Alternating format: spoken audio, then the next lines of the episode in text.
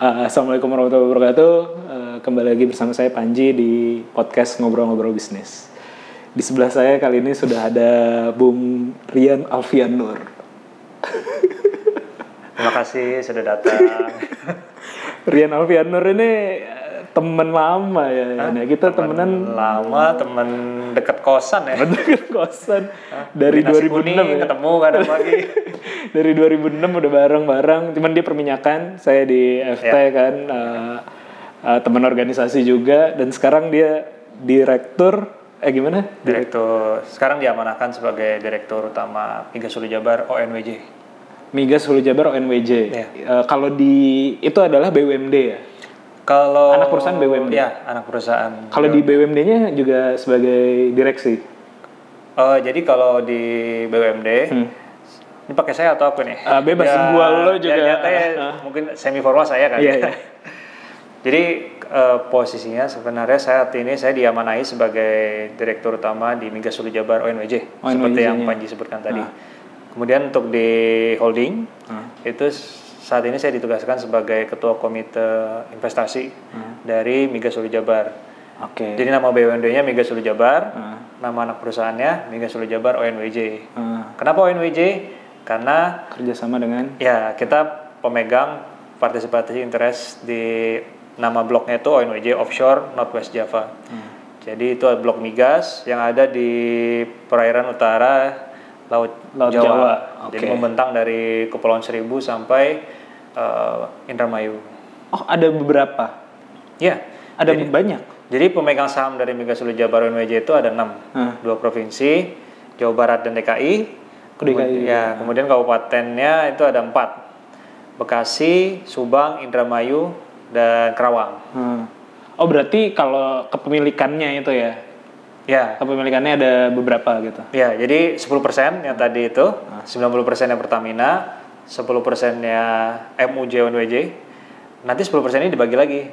Ada sekian persen buat Jawa Barat, daerah. Kemudian Jakarta berapa, kemudian Bekasi, Subang, Indramayu, Karawang berapa. Agak membingungkan juga ya sebenarnya. Ya, jadi itu sudah bahas yang agak sederhana itu. Kalau bisa disederhanakan lagi, sangat sederhanakan lagi. Enggak, maksud gue participating interest okelah paham gitu. Cuman ketika ini udah multi daerah kan agak membingungkan juga ya, kontribusi dari masing-masing daerah ini, terus juga apa ya, beratnya kalau perusahaan kan pasti bagi hasil ke merekanya juga agak membingungkan ya. Jadi ya diibaratkan daerah-daerah itu punya hak kan, sebenarnya mereka punya hak, tapi semua daerah bersepakat untuk buat satu perusahaan entitas tersendiri untuk mengelola ini, yaitu di Migas Hulu Jabar ONWJ. Jadi nanti para BUMD-BUMD tadi itu dapat dividen dari kita. Okay. Lu berarti secara direktur utamanya berarti lu bertanggung jawab, komisarisnya ibaratnya ini para kepala-kepala daerah juga gitu ya? Enggak juga. Jadi kalau diurut dari atas, ini yang ngomongnya agak semi legal ya, karena yang kita lakukan ini tidak lepas dari sisi legal. Jadi sebenarnya PI itu adalah hak dari pemerintah. Okay. Nah, pemerintah ini kan tidak bisa melawan bisnis, sehingga dia harus membentuk perusahaan, badan usaha kan, atau badan layanan umum kalau tidak profit. Nah, BUMD ini yang nantinya ditugaskan oleh pemerintah daerah untuk melaksanakan pengambilan PI yang dipegang sekarang oleh operator. Jadi kalau Jawa Barat itu ONWJ, kalau Kalimantan itu ada Mahakam. Kalau di Riau nanti ada Rokan gitu kan. Jadi nanti BUMD ditugaskan. Nah, nanti kalau misalkan itu lebih dari satu daerah, nanti macam-macam, bisa masing-masing sama-sama ngambil atau bersepakat untuk buat anak perusahaan. Kemudian anak perusahaan ini yang nanti ngambil. Nah, kalau yang di Jawa Barat itu kita sepakat untuk buat anak perusahaan yang Migas Hulu Jabar ONWJ. Nah, dia yang ngambil. Jadi setelah diambil kita kelola. Oke. Iya. Mungkin jauh mundur sebelum itu ya. Okay. Lo kan teknik perminyakan gitu kan. Terus memang ini bergelutnya di bidang energi lah, perminyakan, migas kayak gitu-gitu lah ya. Cuma kenapa ngambil tracknya nih? Kalau setahu gue ya, seingat gue lo sebelum di sini kan juga di BUMD juga gitu kan. Bukan mengambil track pada umumnya anak teknik perminyakan, yaitu masuk ke operator ataupun service kayak gitu ya, company. Baik itu misalnya kalau yang lokal kayak Pertamina atau beberapa perusahaan service lainnya atau perusahaan multinasional gitu kan. Lo kenapa ngambilnya begitu? Oh, ini pertanyaan berat nih. Jadi sebenarnya sih waktu kan kita bareng ya waktu di kabinet kan ya. Ya kita sudah ketemu banyak alumni terus tokoh-tokoh nasional gitu kan inspirasi gitu. Waktu lulusnya sebenarnya udah sempat sih kepikiran pengen melakukan sesuatu yang beda gitu. Cuma kan jurusanku kan perminyakan ya.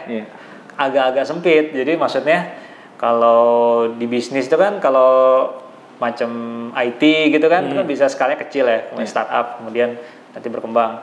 Nah, kalau di perminyakan ini kan udah pasti padat modal gitu kan, padat modal, kemudian teknologinya tinggi.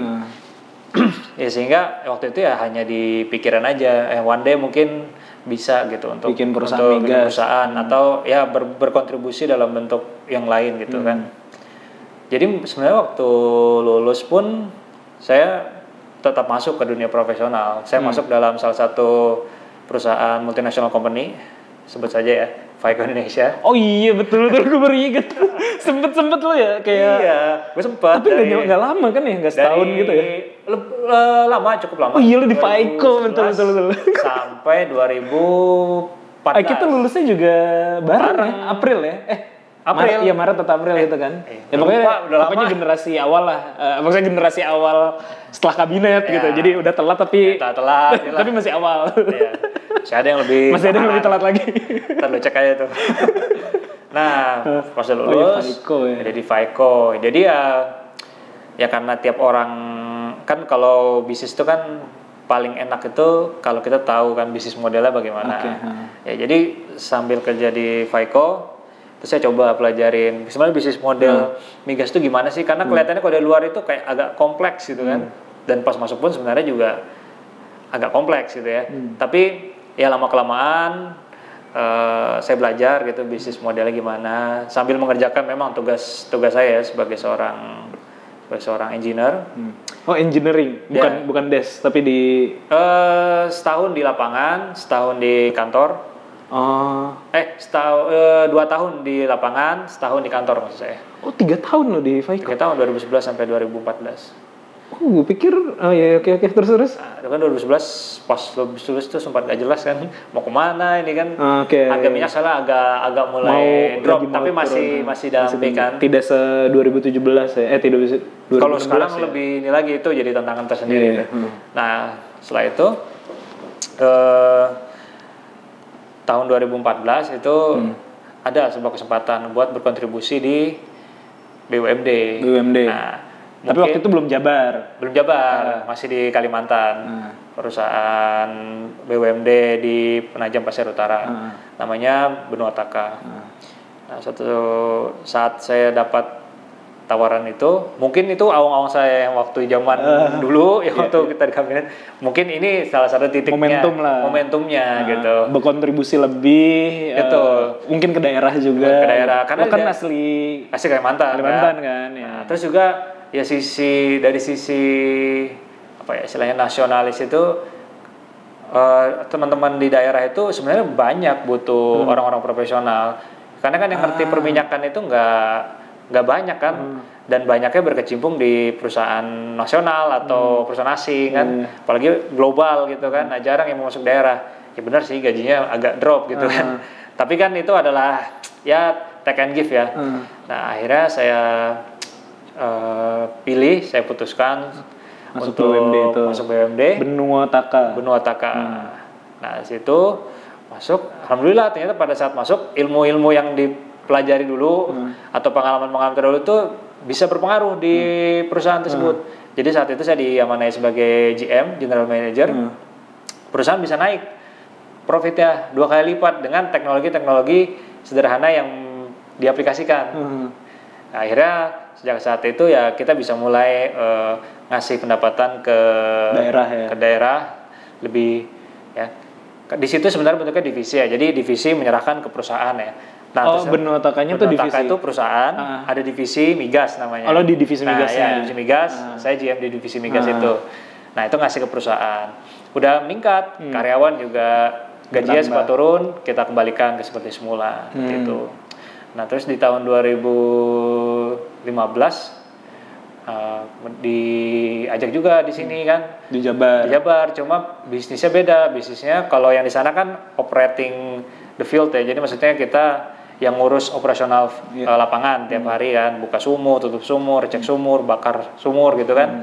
Nah kalau di sini beda, kalau di sini lebih ke investasi. Jadi karena mungkin skupnya kalau yang di sana skupnya adalah bukan di BUMD-nya tapi lo di divisinya ya. Dan terus lingkupnya itu kan kabupaten ya. Ya, secara lingkup itu kabupaten. Dan juga kerjaannya betul-betul teknis daily gitu kan, sebagai yang running lapangan. Nah, kalau di Jawa Barat itu justru sebagai partnernya nanti ada operatornya, kita jadi partnernya. Iya. Itu dimulai dari tahun 2015. Nah, si perusahaan ini. Perusahaan sendiri. Ini. Jadi sebelum 2015 belum ada Migas Hulu Jabar. Baru dibentuk akhir 2014. Oh. Jadi teman-teman, jadi baru pengurus, maksudnya pengurus itu direksi dan komisaris disahkan itu di bulan April 2015. Disitulah saya dan beberapa tim, ada yang senior juga, itu masuk ke Migas Hulu Jabar. Ya, alhamdulillah sampai sekarang masih dipercaya gitu ya. Nah, tapi menariknya adalah pada saat saya mau ke sini, itu kan pindah ya dari Kalimantan ke Jawa Barat. Sempat ragu juga nih kalau pindah ke sini berarti kan nggak mungkin dong di Kalimantan kan tinggalnya, pasti mau nggak mau ya di sini, kalau nggak ya di area-area Jawa lah ya, di Jakarta, kalau nggak di Bandung. Nah ternyata 2015 itu juga mungkin Allah memberikan jodoh saya orang Jawa Barat, orang Sunda. Sehingga wah berarti ini mungkin momentum berikutnya. Jadi jodohnya orang sini, ya udah berarti memang di sini gitu. Gitu jadinya. Gue inget ini sih ada salah satu cerita, gak tau lo masih inget apa enggak. Kayaknya kita waktu 2000 pas lo lagi ngejabat di BUMD Pasir itu kan kita sempat ngobrol-ngobrol. Kalau nggak salah lo pernah cerita kantor lo tuh diserang ilmu hitam gitu. Ya, jadi itu cerita-cerita unik ya. Jadi bener itu ya kayak gitu. Enggak, soalnya lo kan tadi kan landasan lo masuk ke sini adalah lo pengen bawa sesuatu perubahan gitu kan ke sini. Terus ketika walaupun itu balik ke daerah lo, cuman kan pasti ada yang terganggu mungkin karena lo pekerja mungkin sebagai profesional gitu kan. Dan terus gue inget cerita sampingannya aja bahwa ruangan kantor gue dikirimin ilmu hitam apa segala macam. Itu juga cerita lucu ya, nggak tahu apa sugesti atau enggak. Jadi GM sebelumnya, sebelum pas lagi di sono ya, sebelum saya itu meninggal itu dia suka hal-hal yang sifatnya klinik gitulah. Oh iya, oke. Ada keris ditaruh di kantornya, di ruangan kantor. Iya, jadi ini perusahaan daerah itu agak-agak beda ya sama perusahaan yang sudah established. Jadi kadang-kadang yang ngurusin kantor itu tidurnya di kantor juga gitu. Oke. Nah, jadi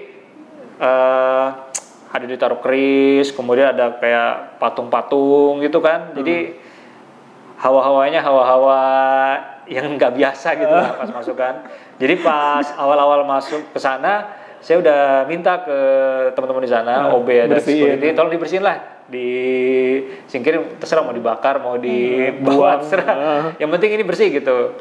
Nah, terus pas berkantor beberapa hari di sana itu tiba-tiba langsung sakit gitu. Lu sakit demam gitu kan. Demam. Tapi normal, maksudnya bukan. Nah, itu enggak tahu tuh. Bisa jadi sugesti, bisa jadi beneran gitu ya. Coba ya kita inilah hidupkan musolahnya kan sih. Ide digantiin. Musolahnya apa sejadinya kita ganti. Al-Quran kita supply sarung mukena gitu kan. Supaya hidup juga kan nuansa religiusnya kan. Terus hilang. Nah, ya rasul-rasul hilang gitu ya. Ini sempat ya bisa cerita gitu. Kayaknya lu cerita apa ya waktu itu? Apa ya gua enggak ngerti, gua juga lupa ya konteksnya apa. Pokoknya kayak ada gua enggak tahu ya, mungkin itu ada keris apa segala macam. Iya gitu-gitu. Jadi ya kita kan ya di sana kerja ya malas juga kan mikirin yang gitu-gitu kan. Cuma kalau misalnya itu ada di ruangan kita kan nggak nyaman juga, mending kita singkirin aja. Ah itu mungkin bekas-bekasnya, atau mungkin bisa jadi sakit biasa karena cuaca atau salah makan gitu kan. Nggak, tapi ini ya apa dalam ngomongin hal kayak gitu itu kan bisa jadi sugesti atau segala macam. Cuman bener nggak sih kayak gitu kan? Namanya direksi ataupun ketika itu lo general GM gitu kan, itu adalah posisi yang mungkin banyak orang yang menginginkan gitu kan, banyak orang yang pengen, apalagi mungkin kalau kita nggak bisa dipungkiri kalau ngomongin direksi BUMD ataupun ya tadi GM di divisi tersebut, biasanya kan memang ada tim ses dari kepala daerahnya yang biasanya ditempatin gitu, kayak di Jakarta kejadian di wajar di pemerintahan pusat pun biasanya jadi tiba-tiba jadi komisaris BUMN apa, kayak banyak kan yang kita kenal kayak gitu kan. Lo ngerasa begitu nggak? Ya, jangan-jangan ada yang nggak senang sama gua gitu-gitu. Kalau tim ses kayaknya enggak ya, soalnya kan waktu ke Penajam posisi kan saya bukan. Oh nggak, maksudnya berarti lo bukan bagian dari tim ses gitu ya? Bukan. Jadi sebenarnya sih prinsipnya adalah profesional ya. Jadi pada saat waktu di Kalimantan maupun di Jawa Barat, waktu di Kalimantan kan bertemu langsung dengan bupatinya ya. Iya. Di Jawa Barat pun juga waktu itu masih Pak Ahmad Heriawan yang menjabat gubernur. Ya dari awal saya berstatement bahwa di sini saya adalah profesional. Seorang profesional Pak. Nah Bapak silakan menilai saya secara profesional. Kalau misalkan ada kinerja saya yang kurang atau memang tidak bisa menjalankan perusahaan dengan baik, maka dipersilakan Pak buat meminta saya mundur. Ya karena pada akhirnya juga kan Bapak adalah pemegang saham dan Bapak bisa memutuskan itu kapan saja gitu. Seperti itu sih. Jadi nah kalau misalkan terkait yang tadi ada orang nggak senang atau bagaimana itu kan apa ya istilahnya ya. Jadi ya kita jalanin aja karena kan memang tujuannya di sini kan kita profesional ya. Kalau misalkan memang ada hal-hal yang tidak disenangi ya dibicarakan saja mau bagaimana gitu. Iya, maksudnya kan itu adalah posisi ini kan, posisi yang tadi ya bisa jadi ada jatah-jatah orang atau apa segala macam yang mungkin bisa aja sih. Ini AC-nya mati lagi. Iya nih. Nah, kalau ngomongin BUMD, tadi kan BUMD tuh sebenarnya ada, setahu gue ada beberapa tipe ya. Yeah. Ada yang kayak apa ya, perjan gitu ya. Ada yang perjan apa sih? Makanya gue pernah dengar waktu itu ada namanya tuh kayak perusahaan BUMD, tapi kalau yang belum untung disebutnya apa? Oh. Kalau yang udah untung sama yang masih disuplai APBD itu apa sih? Kayak jadi tadi ya kalau pemerintah itu mau melakukan usaha dia kan nggak bisa langsung ya, misalnya kepala dinas ini langsung jadi bikin suatu usaha untungnya langsung masuk ke daerah, nggak bisa, harus dipisahkan dulu kan kekayaannya. Jadi mereka bisa bentuk yang namanya sebenarnya secara urutan ya, secara urutan itu dia bisa bentuk yang namanya Badan Layanan Umum Daerah BLUD kan. Ya, BLUD. Nah BLUD itu apa? Misalnya rumah sakit, kalau di sini misalnya Hasan Sadikin ya kalau di Bandung. Atau puskesmas juga udah BLUD. Ya, puskesmas BLUD kan. BLUD itu memang public service obligation. Jadi bisa jadi nggak untung, disuplai terus. Nah, kalau udah mau disuplai itu berarti dari APBD. Tiap tahun di store gitu. Nah, kalau udah mulai bergeser bagus atau merasa pemerintah udah merasa bisa langsung buat BUMD, maka dibentuk BUMD. Nah, BUMD itu bentuknya kalau tadi yang dimaksud, BUMD itu sebenarnya ada dua, sama lah kayak BUMN ya. Jadi saya coba analogikan dengan BUMN ya supaya kebayang ya. BUMD BUMN itu bersama. Jadi kalau misalkan 100% dimiliki oleh pemerintah, dia biasanya ada dalam kurungnya. Dalam kurung perseroda. Kalau BUMN itu persero. Oh, kalau daerah perseroda. Kalau 100% dimiliki oleh pemerintah daerah tersebut. Daerah. Oke. Perseroda. Jadi kan kalau kayak Pertamina persero itu berarti pasti 100% punya pemerintah. Nah, PLN persero ya sama seperti itu. Nah, kemudian bentuknya tadi bisa bentuk PT, bisa bentuknya perusahaan daerah, PD. Ya perusda. Bisa ada yang bilang perusda, ada yang bilang perumda. Kalau perumda itu dia masih mengikuti apa ya istilahnya mirip-mirip kayak pemerintah lah, ada dewan pengawas, ada direksi. Kalau perumda dan itu intervensi pemerintah sangat tinggi di situ. Kayak pasar gitu ya. Pasar PD, tuh kan? PD ya itu intervensi pemerintah bisa tinggi sekali. Tapi dia bukan PT ya? Bukan. PD memang. PD, ada state apa ya? Ada satuan khusus legal PD memang. PD ya. Oh, PD. Okay. Atau Perumda gitu. Perumda ya? Perusahaan Umum Daerah. Oke, okay. Bentuknya mirip-mirip lah sekarang. Nah, ada yang bentuknya PT. PT ini udah mirip kayak perseroan terbatas lainnya. Misalnya Panji kan punya PT. Perusahaan PT. Nah, kita sama. Ini juga PT nih, Migas Hulu Jabar nih. PT itu mengikuti undang-undang perseroan terbatas. Jadi pemerintah tidak bisa intervensi langsung. Jadi kalau mau intervensi, komisaris. Bentuknya lewat komisaris atau RUPS kan. Rapat umum. Rapat umum, ganti direksi, ganti komisaris, atau mau bagi dividen dan lain-lain. Kalau Perumda itu agak beda. Dia bisa langsung intervensi. Dalam artian misalnya dia mau direksi diganti misalkan, atau mau perusahaan ini ditambah. Nah itu dia mekanismenya berbeda langsung gitu. Kalau gitu. PT itu kan berbeda. Jadi dia tidak mengikuti undang-undang PT pada umumnya gitu. Nah, tapi berarti bukan berdasarkan yang tadi gue bilang ya, ada yang belum untung atau yang ada yang udah untung jadi PT, yang belum untung. Sebenarnya sih gue selalu pernah dengar perjan tuh apa ya? Perjan. Tahu ya, perusahaan jawatan gitu. Oh, mungkin itu zaman dulu lagi ya. Zaman dulu lagi. Enggak tahu tuh. Bisa jawatan bahasa yang sangat lampau ya. Kayaknya kuno banget gitu. Misalnya pernah dengar kayak misalnya ada BUMD gitu, dia tuh perjan, ada gue lupa siapa yang ngomong gitu. Dia tuh perjan kenapa? Karena belum untung. Oh, gue nggak ngerti sih gitu. Nah, jadi bukan ya berarti beda. Bukan. Ya? Jadi yang diatur sekarang itu bentuknya dua tadi ya. Dua tadi itu PD gitu atau PT. Jadi BUMD itu di bawah Kementerian Dalam Negeri. Jadi kalau BUMN kan punya menteri sendiri ya. Yeah. Kalau kita juga menteri dalam negeri berarti ya. Oh gitu. Pak Tito sekarang kan. Oh, menginduknya ke Kemendagri. Kemendagri. Jadi di Kemendagri itu punya direktorat BUMD, BLUD dan apa gitu. 3B dia disingkatnya. Gede banget ya makanya. Barang milik dia. Saya lupa juga yang ketiganya. Gitu. Tapi koordinasi kan, sifatnya koordinasi ya. Ya, anyway sih sebenarnya kalau ketika ngomong BUMD ya kita ngomong perusahaan, namanya perusahaan harus profit. Nah, cuma memang kenyataannya BUMD itu kan ada yang masih belum sehat ya. Nah, itu memang tugasnya pemerintah maupun tugas si yang ngurus BUMD itu sendiri buat perusahaan itu supaya sehat. Kalau BUMD ini sehat termasuk? Ya, kalau berdasarkan indikator kesehatan yang kita memberikan kontribusi ke APBD ya, kita memberikan kontribusi. Alhamdulillah sejak 2018 kita sudah memberikan kontribusi. PAD. Kalau di Migas Hulu Jabar ONWJ berarti berikan dividen ke BUMD. Ya. Nah, kalau BUMD ngasih PAD ke daerah. Ya, alhamdulillah kita udah kasih lumayan lah. Lumayan. Berapa udah nyampe persen? Udah terukur belum persenannya? Angkanya.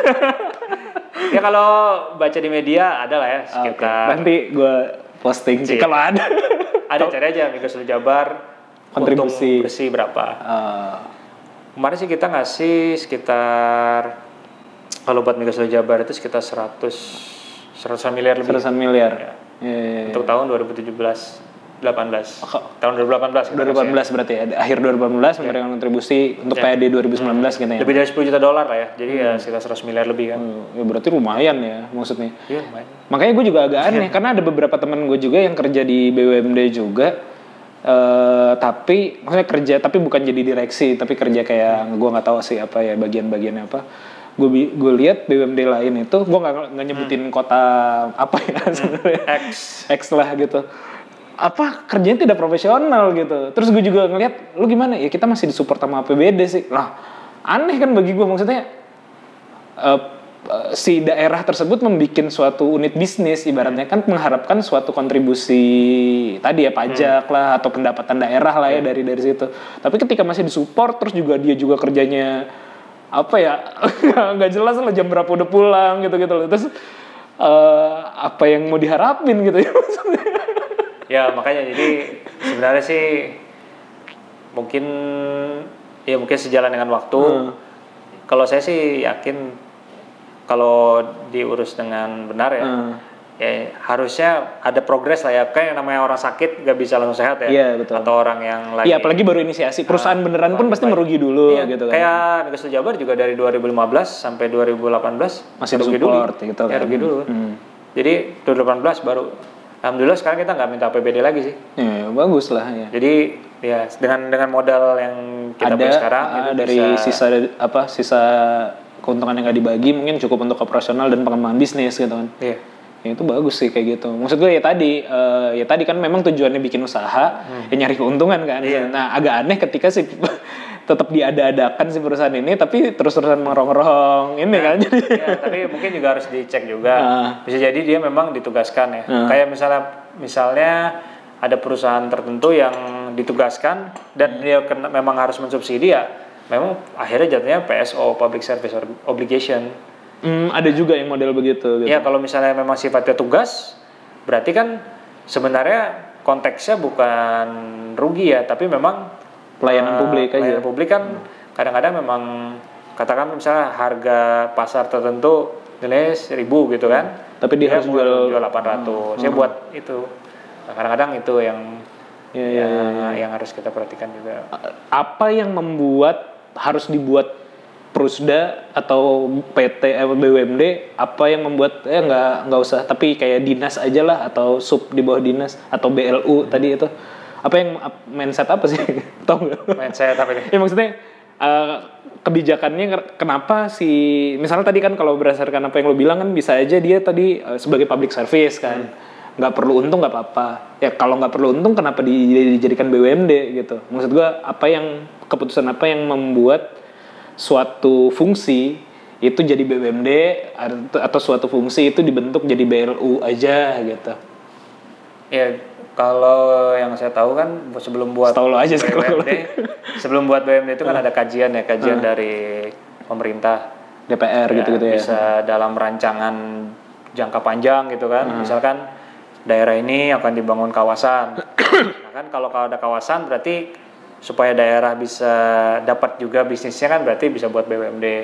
Nah kan memang secara rancangan bisnis itu memang sudah direncanakan karena kan ketika kawasan ini tumbuh ada perusahaan daerah masuk kan dia bisa bersinergi kan dengan swasta-swasta yang di sana buat ambil bisnisnya. Nah tapi memang kalau dalam keberjalanannya ya balik lagi sih ke kenyataan yang terjadi ya. Banyak faktor-faktor yang mempengaruhi ya dan ya itu nanti ada mekanisme evaluasi sendiri. Iya sih. Enggak maksud gue ya tadi aja gue agak-agak bingung sih apa yang dasarnya. Ini off the record-nya nanti akan gue contohnya misalnya oke, balik lagi nih ya. Lu menjalan apa sih yang lo lakukan sehari-hari gitu? Lo lebih banyak sifatnya mengurusi bisnisnya atau tadi ya karena ini kan BUMD mungkin ada kaitannya sama government juga, mungkin juga ada gue nggak tahu ya teknisnya apa kalau melakukan lobbying juga gitu, ada kayak gitu-gitunya nggak sih lo sebagai direksi gitu? Ya prinsipnya sih visinya kan kita adalah kalau di Migas Hulu Jabar ONWJ kan menjadi perusahaan terbaik ya dalam pengelolaan PI 10%. Artinya ya daily activity kita ya mencerminkan visi itu. Nah kalau lebih khusus lagi ke saya gitu, berarti ya nanti lebih ke banyak sih sebenarnya. Ya yang namanya direksi kan, kalau karyawan kan kerjanya misalnya jam 7 atau jam 8 sampai jam 5. Nah, kalau direksi kan tidak punya jam kerja, bukan berarti sepanjang hari libur, tapi justru 24 jam itu adalah bagian dari waktu kerjanya. Ya termasuk lobby, termasuk cari potensi bisnis yang baru, kemudian ya monitoring tugas teman-teman kan. Jadi ya kadang di kantor, kadang di luar. Ya jadi nggak ini ya, maksud gue memang ya sebagai profesional pada umumnya ya tidak terbebani dengan politiknya, nggak terbebani ya. ya pada akhirnya balik lagi kita profesional aja. Lu jawaban aman-aman semua. Emang gitu. Iya. Oke, kalau dari sisi lu kan dari direksi dari GM ke apa tadi tuh yang di Kalimantan Timur itu ya, terus sekarang di sini, cara biar bisa kayak gitu gimana sih kalau untuk orang ya? Caranya? Biar gue masuk, oke gue langsung jadi GM nih, gue langsung jadi direksi nih. Menurut lo apa sih yang harus dikembangkan? Yang pertama sih kalau menurut saya kadang buat berubah karir itu nggak gampang ya. Ada orang misalnya nih ada orang kerja, dia mau jadi pengusaha. Ada orang yang benar-benar action, ada orang yang masih menimbang lagi kan. Nah, kalau bagi saya ya pertama berani buat mengambil keputusan itu.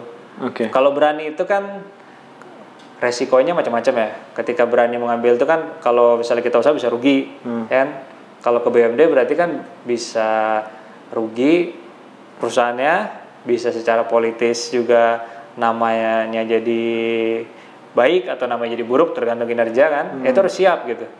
Ya pada saat saya memilih waktu itu ya saya niatnya sih tulus aja gitu buat membangun daerah. Karena kan prinsip dasar saya sih teman-teman saya pingin di daerah itu juga bisa banyak orang-orang yang profesional itu ada dan dia bisa membangun perusahaan itu. Karena bagaimana juga kalau banyak nih siswa-siswa atau mahasiswa-mahasiswa ketika ditawari kerja di BUMN sama BUMD pasti BUMN. Lebih tertarik BUMN kan. Yang BUMD masih jarang gitu. Jadi kan kalau kita mau BUMD ini tumbuh ya harus ada orang-orang yang ngambil tugas itu. Seperti itu. Nah, kalau misalnya dari Kalimantan ke sini, ya itu mungkin ini juga ya, ada takdirnya juga ya. Ada takdir. Tapi sih ya yang penting jalani tugas dengan baik lah, istilahnya gitu. Dan kalau gue lihat mungkin yang paling inti kalau ada orang nanya mengikuti karir kayak gini gimana, mungkin network kali ya. Ya, yang pasti kan tidak mungkin ya tadi oke dengan niatan berbesar atau pasti lo harus mengembangkan network personal ya, sama juga lah, seperti kan, perusahaan-perusahaan juga kan kita bisnis atau kita kerja itu kan semakin kita berumur semakin experience kita nambah tentu networking juga harus semakin meningkat kan karena kan bisa jadi yang kita temui waktu muda 5 tahun ketemu nanti dia sudah jadi karirnya tinggi di perusahaannya atau dia punya perusahaan omsetnya udah tinggi kan ya bangun sama kayak kita kan, bangun terus silaturahmi. Nah, yang ini juga sih menurut gua mungkin ya, atau pandangan lo gimana ya? Kalau dari sisi tadi ya yang bener lo bilang gitu ya, setiap keputusan pasti ada resikonya kan. Ketika mengambil keputusan mungkin jadi bekerja di BUMD dan berkarir di BUMD, mungkin juga termasuk resikonya tinggi. Misalnya nggak tahu ntar lo benarkan atau enggak ya. Misalnya pergantian kepala daerah kemungkinan dicopot. Ketika dicopot kan pasti cari kerja susah lagi gitu kan. Diganti atau cari kerja susah lagi itu kan termasuk yang resikonya tinggi ya kalau jabatan kayak gitu. Mungkin itu yang menyebabkan sedikit orang yang mau ngambil peran di situ karena kayak mungkin sama kayak entrepreneur gitu loh. Kenapa orang sedikit yang mau jadi entrepreneur? Kayak karena resikonya tinggi. Kenapa sedikit orang yang mau jadi direksi di BUMD karena ya itu lo ketika misalnya kayak kerja 2 tahun di situ bagus atau segala macam tiba-tiba hilang aja gitu kan. Mungkin kayak gitu ya. Ya itu juga termasuk juga ya karena ya kan kita itu kalau kerja itu udah jelas ya masa waktu kerjanya terus juga jaminannya pasti ada pensiun gitu kan. Nah ya memang saya sejak awal masuk itu ya udah menyadari bahwa nantinya akan jadi seperti itu kan terjadinya pergantian kepala daerah. Ya itu ada sesuatu yang wajar ya dan memang hak mereka buat mengganti kan. Ya nggak apa-apa. Jadi artinya saya udah sadar akan resiko itu dan I take the risk. Jadi maksudnya saya ambil resiko itu. Tahu juga waktu pada saat zaman Pak Ahmad Heriawan dan lu bertahan di 2 generasi, lebih tepatnya 3 sih. Pak Ahmad Heriawan, kemudian Pak Ridwan Kamil, Pak Iwan Bule. Iwan Bule sebagai PLT. PLT kan. Kemudian tapi PLT biasanya kan tidak berubah apa-apa ya. Pak Ridwan Kamil kan. Jadi ya intinya sih seperti itu. Urusan dari pergantian itu kan adalah urusan dari pemegang saham kan. Apakah mau diganti atau tidak. Ya jadi ya kita profesional saja. Kalaupun misalnya sudah saatnya diganti, sejak awal kita di sini kan sudah sadar ada masa memulai, pasti ada masa akhir kan. Jadi memang dipersiapkan saja.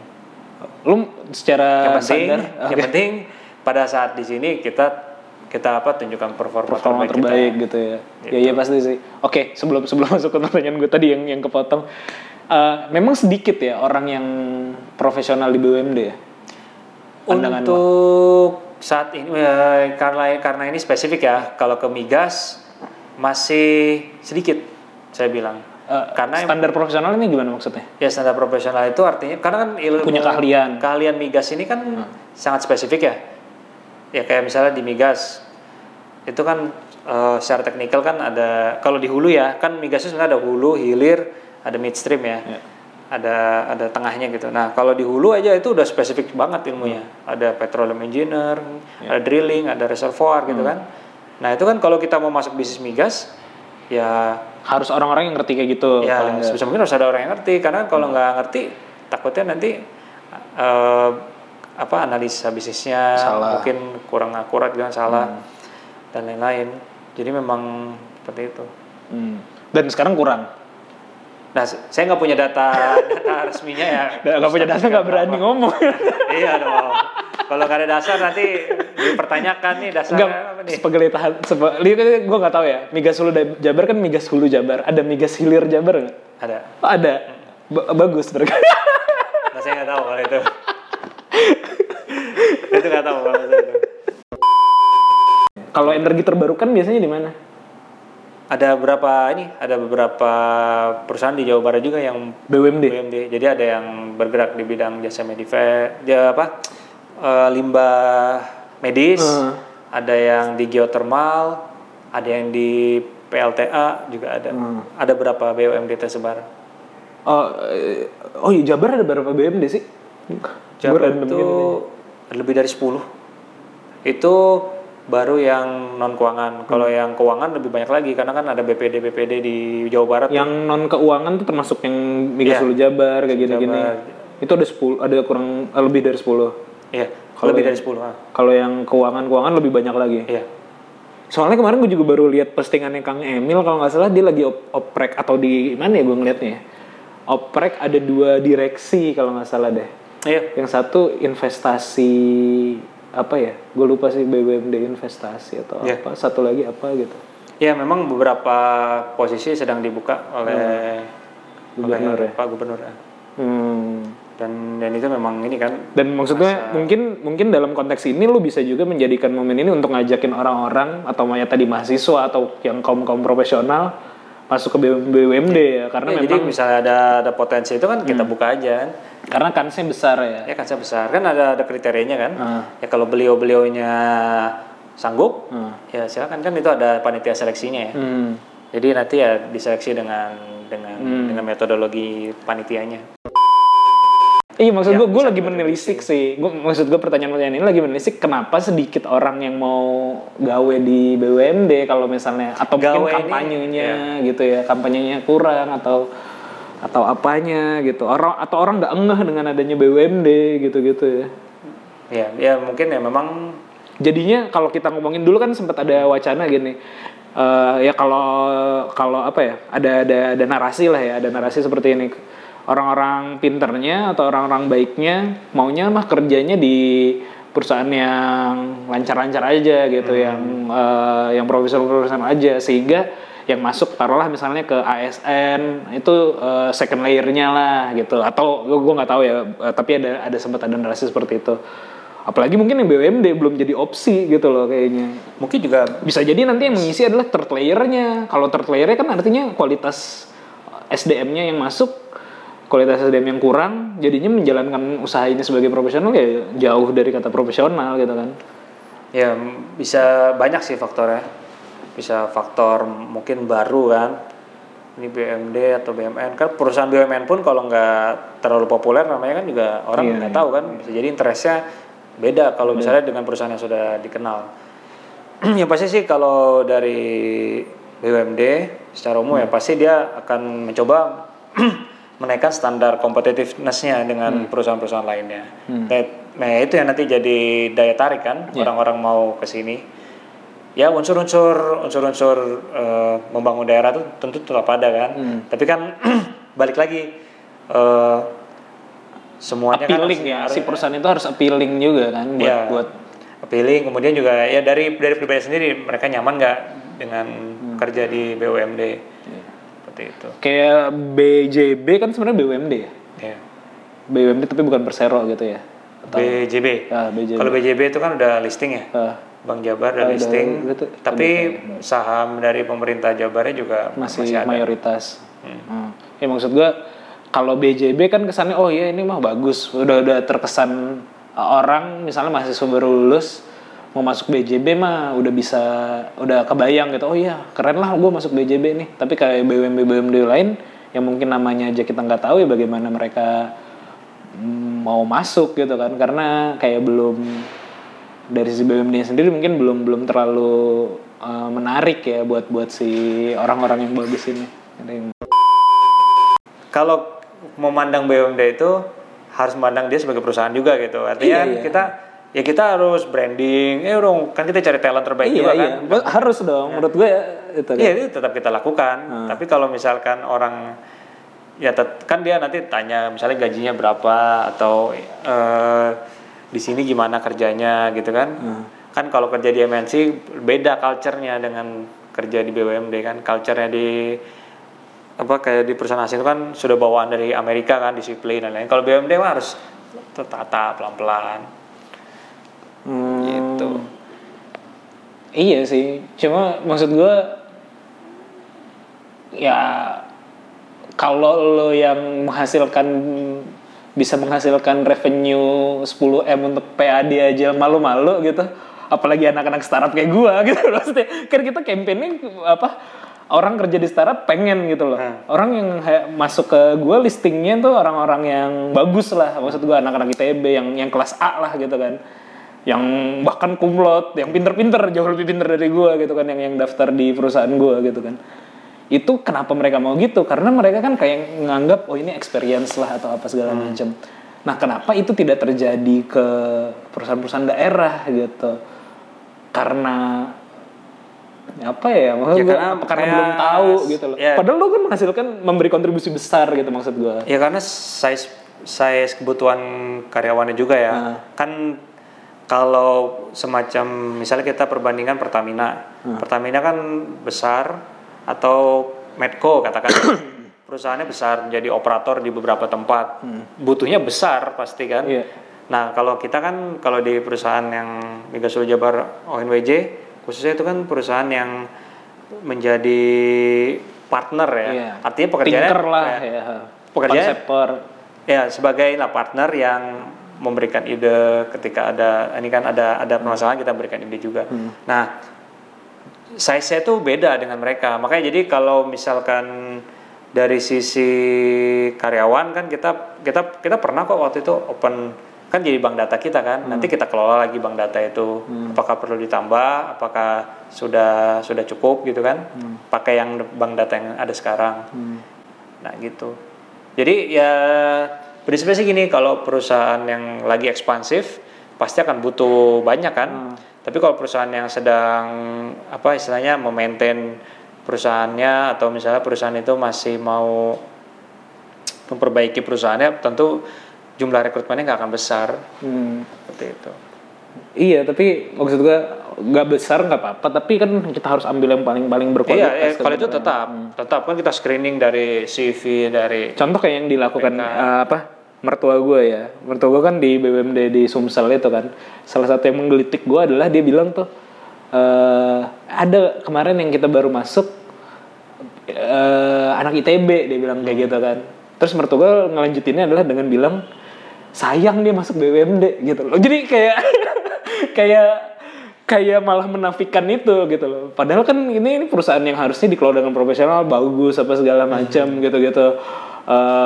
Dengan misi yang besar, dengan harapan dia bisa memberi kontribusi terhadap PAD besar gitu. Tapi ketika ngelihat anak-anak ITB atau nggak mesti ITB lah, ada orang dengan berkualitas masuk ke situ, ngapain sih lu masuk sini? Malah ditanyain gitu sama mertua gua gitu loh.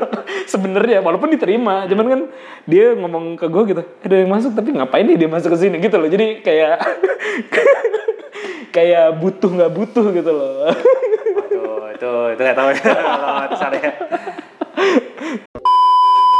Menurut gue apa yang lo lakukan ini bagus gitu. Lo kan butuh regenerasi kan. Lo butuh orang-orang yang bisa nge-support, yang gak gantiin lo mungkin nanti suatu saat, atau lo kader di sini dia jadi direksi di mana gitu kan. Untuk orang-orang kayak itu lo harus nyari orang-orang kayak lo kan, ibaratnya kan. gue nyari penerus sih pasti ya, ya yang gue tahu bisa meneruskan gue gitu kan.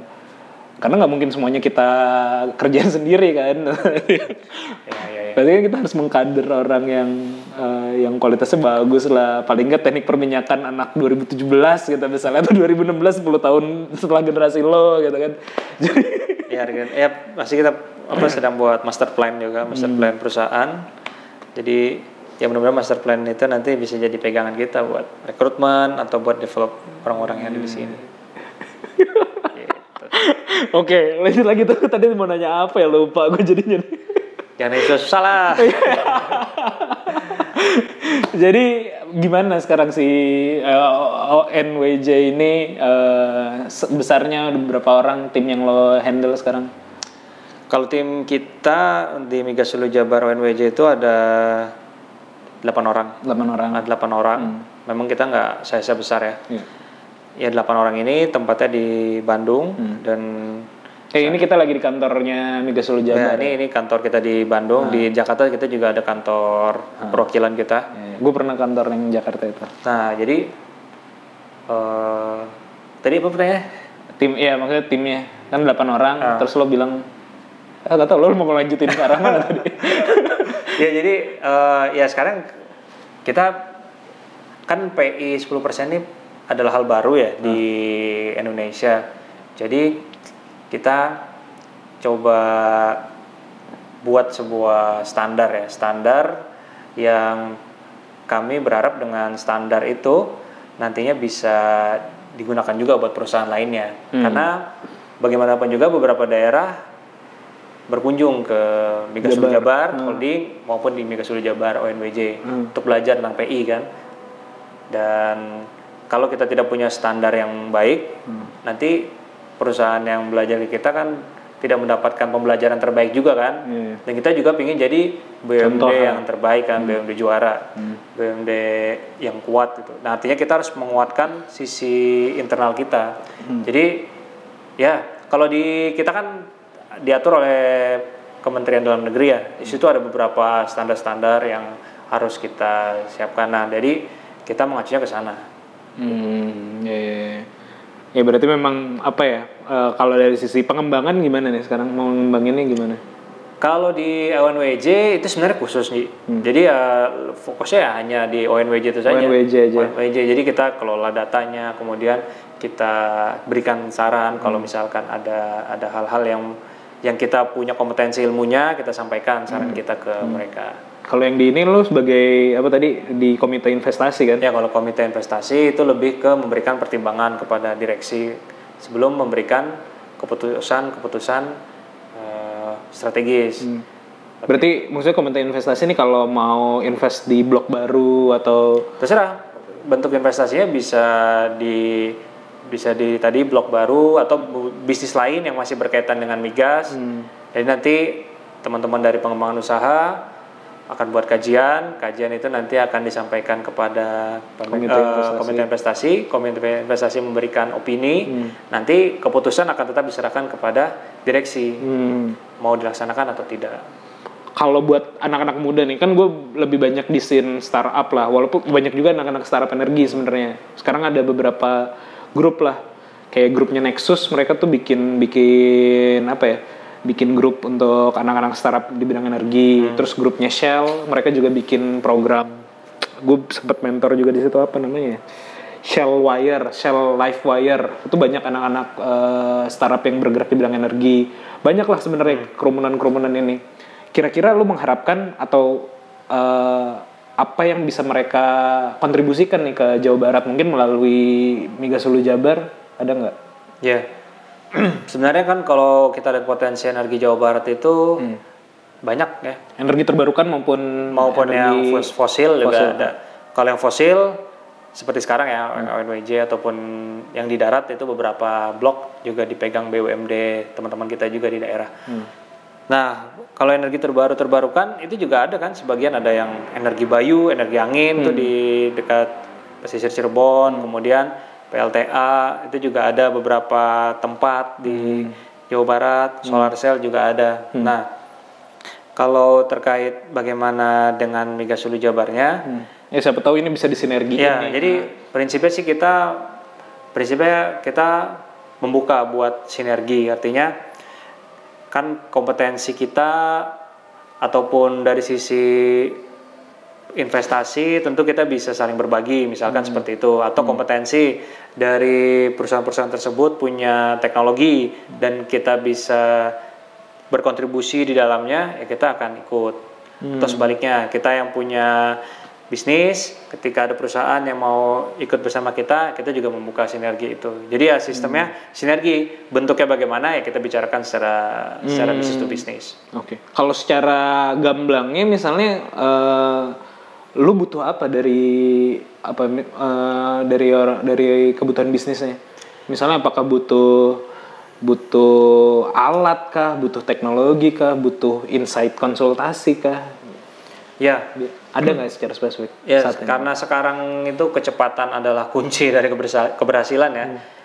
Kan teknologi ini semakin kesini kan semakin cepat ya perkembangannya. Tentu itu akan jadi feeding yang bagus buat Migas Hulu Jabar untuk mengikuti tren itu gitu. Kita juga monitor tren itu, tapi kan bisa jadi ada perusahaan yang kan networking-nya atau akses dia keluar punya ide-ide baru yang beda dengan ide kita, itu kan akan jadi hal yang baik buat kita kan. Kita cari sinergi, titik sinergi di mana nih? Apakah yang tadi seperti saya bilang ya, apakah kita sama-sama invest atau nanti yang BUMD itu akan mengurusi perizinannya, mereka yang fokus ke teknologi sama investasinya bisa seperti itu. Kalau mau nggak gue bikinin forum gitu ya, misalnya anak-anak yang gerak di bidang energi gitu, mungkin berkunjung lah ke sini ataupun jadi sharing-sharing lah mereka punya apa, Migas Hulu Jabar misalnya punya entah project atau mungkin spesifik, gue nggak tahu kalau di ONWJ-nya atau di Migas Hulu Jabarnya misalnya ada spesifik project yang siapa tahu bagi mereka nih bisa jadi apa ya, tempat untuk pilot project kayak atau misalnya kita terbuka buat, karena lagi rame bro. Jadi sekarang di Bandung nih ya, gue waktu itu lupa cerita ya pas kita ketemu sebelumnya, ada grup-grup ini yang lagi nge-grooming anak-anak startup yang bergerak di bidang energi. Siapa tahu juga bisa jadi, ya gue nggak tahu mungkin nanti apakah ada sampel project, tapi paling nggak kan bisa jadi wadah untuk ketemuan dulu lah dengan ide-ide baru gitu. Lo kan punya kapasitas lah, punya budget lah misalnya, atau punya resource yang bagus. Iya, prinsipnya sih ya kita membuka dan kita persilahkan buat potensi-potensi sinergi itu. Justru kita sangat senang kan kalau misalkan ada yang kita bisa sinergikan kan. Nanti dari kita bisa bangun hal tertentu buat. Tapi lu terbatas di hulu gitu ya biasanya. Ya kalau di Migas Hulu Jabar aja lebih spesifik lagi. Hanya di blok itu. Tapi kan kita ada sister company kita. Ada anak perusahaan dari Migas Hulu Jabar yang bergerak di bidang servis migas. Mungkin ketika cocok ya nanti bisa disinergikan. Seperti itu. Iya sih, mudah-mudahan ya. Aku jadi baru kepikiran nih. Iya. Karena kita juga butuh kan, barangkali ada akses insight gitu kan. Itu sangat bagus buat perusahaan juga. Apalagi kan Kang Emil juga lagi arahnya kan gitu kan, pemberdayaan anak-anak mudanya sih bisa jadi ini. Oke, thank you bro. Ada lagi nggak yang kira-kira bisa lo share tentang kerjaan ini? Ya, ini bisnis yang bagus nggak sih migas? Ya kalau ada orang nanya gitu. Ya kalau dibilang bagus atau enggak, masih bagus kalau sekarang menurut saya. Karena potensi. Kalau di perminyakan itu ada istilah batas reservoir tuh hanya ada di pikiran katanya. Jadi batas cadangan migas itu cuma ada di pikiran. Oh, berarti lo termasuk yang tidak percaya resource akan habis dong? Ya, enggak, jadi cadangan itu besar. Dengan teknologi yang sekarang tuh baru bisa 20%, 30%. Masih ada 70%-nya nih yang belum bisa dikembangkan. Bukan belum bisa ya. Masih berkembang teknologinya buat ngambil itu. Jadi yang mau saya sampaikan adalah ya buat teman-teman yang fokus di dunia energi, BUMD itu bisa jadi salah satu opsi buat teman-teman buat berkarya. Kan karya itu bisa di mana saja ya. Bisa bekerja di perusahaan asing atau memulai bisnis atau bisa juga lewat BUMD, karena BUMD pun juga butuh juga orang-orang yang potensial, yang punya kompetensi untuk bisa memberikan pendapatan buat perusahaan, memberikan kontribusi buat perusahaan dan daerah. Seperti itu. Jadi jangan terkungkung juga oleh harus dikerja di sini atau harus begini gitu. BUMD itu bisa jadi opsi juga. Dan opsi yang menarik ya. Iya, opsi yang menarik juga. Gajinya lumayan lah ya. Hah? Ya cukup lah buat makan sehari-hari. Paling gak sebenarnya anak-anak sekarang sih sebenarnya rata-rata pada nggak terlalu mikirin gaji ya. Maksudnya gue kan juga gak di startup ya. Iya, maksudnya gue di startup kan banyak anak tadi gue bilang yang kualitasnya sebenarnya bagus gitu. Tapi digaji cukup aja. Yang maksud gue, kalau dalam kapasitas kayak gitu harusnya bisa mungkin double dari yang gue kasih atau apa, tapi mereka fine ya, aja karena kan experience komponennya ya. Itu kan gaji salah satunya, tapi kan komponen selain belajar itu, networking itu adalah hal yang intangible. Tapi sebenarnya kalian akan sering rapat sama Kang Emil. Ya enggak? Itu jadi alat penjual nggak? Ya bisa aja. Kan Kang Emil juga sangat dekat kan dengan pemuda kan, bahkan sangat mendorong kalau pemuda itu bisa jadi penggerak mulai dari desa kan, mulai dari hal-hal kreatif itu semua didorong. Jadi ya gitu. Oke, thank you bro. Oke. Ini banyak banget yang disensor nih nanti ini pas diupload. Coba ya ntar ya. Ya nanti gue lihat-lihat dulu. Oh kalau dari sisi lo pribadi dulu terakhirnya ya, dari sisi lo pribadi. What's next yang akan lo lakukan? Maksudnya apakah lo akan saat ini memang masih di sini, lo akan meniti karir di bidang ini terus kah? Atau ada plan untuk another venture? Ya kita lihat kemana angin gitu sih nggak mungkin ya. Lah lo nggak belajar ini bukannya lo RK apa MMHD MMJ apa sih itu? Menata hidup MHMMD mengelola hidup dan menata masa depan. Nggak mungkin mindsetnya adalah kemana angin berembus dong. Ya kita, politisi kah? Nggak ya. Ya kita jalani aja. Jadi sebenarnya saya pingin masih banyak sih sebenarnya yang bisa dilakukan. Artinya saya pingin mengeksplor kompetensi saya di bidang energi ya. Mau itu di BUMD, mau itu di bidang lainnya, maksudnya di perusahaan lainnya, ataupun nanti dalam bisnis ya. Nanti kita ya pokoknya di mana kesempatan itu ada dan di situ ada kompetensi saya ya, saya akan jalani itu yang terbaik. Super gitu. Sekali. Super. Ini terlalu basa-basi nih bahasanya. Ya. Lalu okay. Kalau jawab gitu nanti dilihat orang kan harus. Ya. Oke, thank you bro ya. Oke. Lu kayaknya banyak beban. Gue harus mikir dulu nih jawabannya apa nih. Thank you. Sekian semuanya yang udah dengerin sampai akhir. Nanti gue kasih Instagram lo di bawah juga. Boleh. Lagi nih bro, yang itu kayak sharing gitu. Sekian ya. Assalamualaikum warahmatullahi wabarakatuh. Baru lanjut.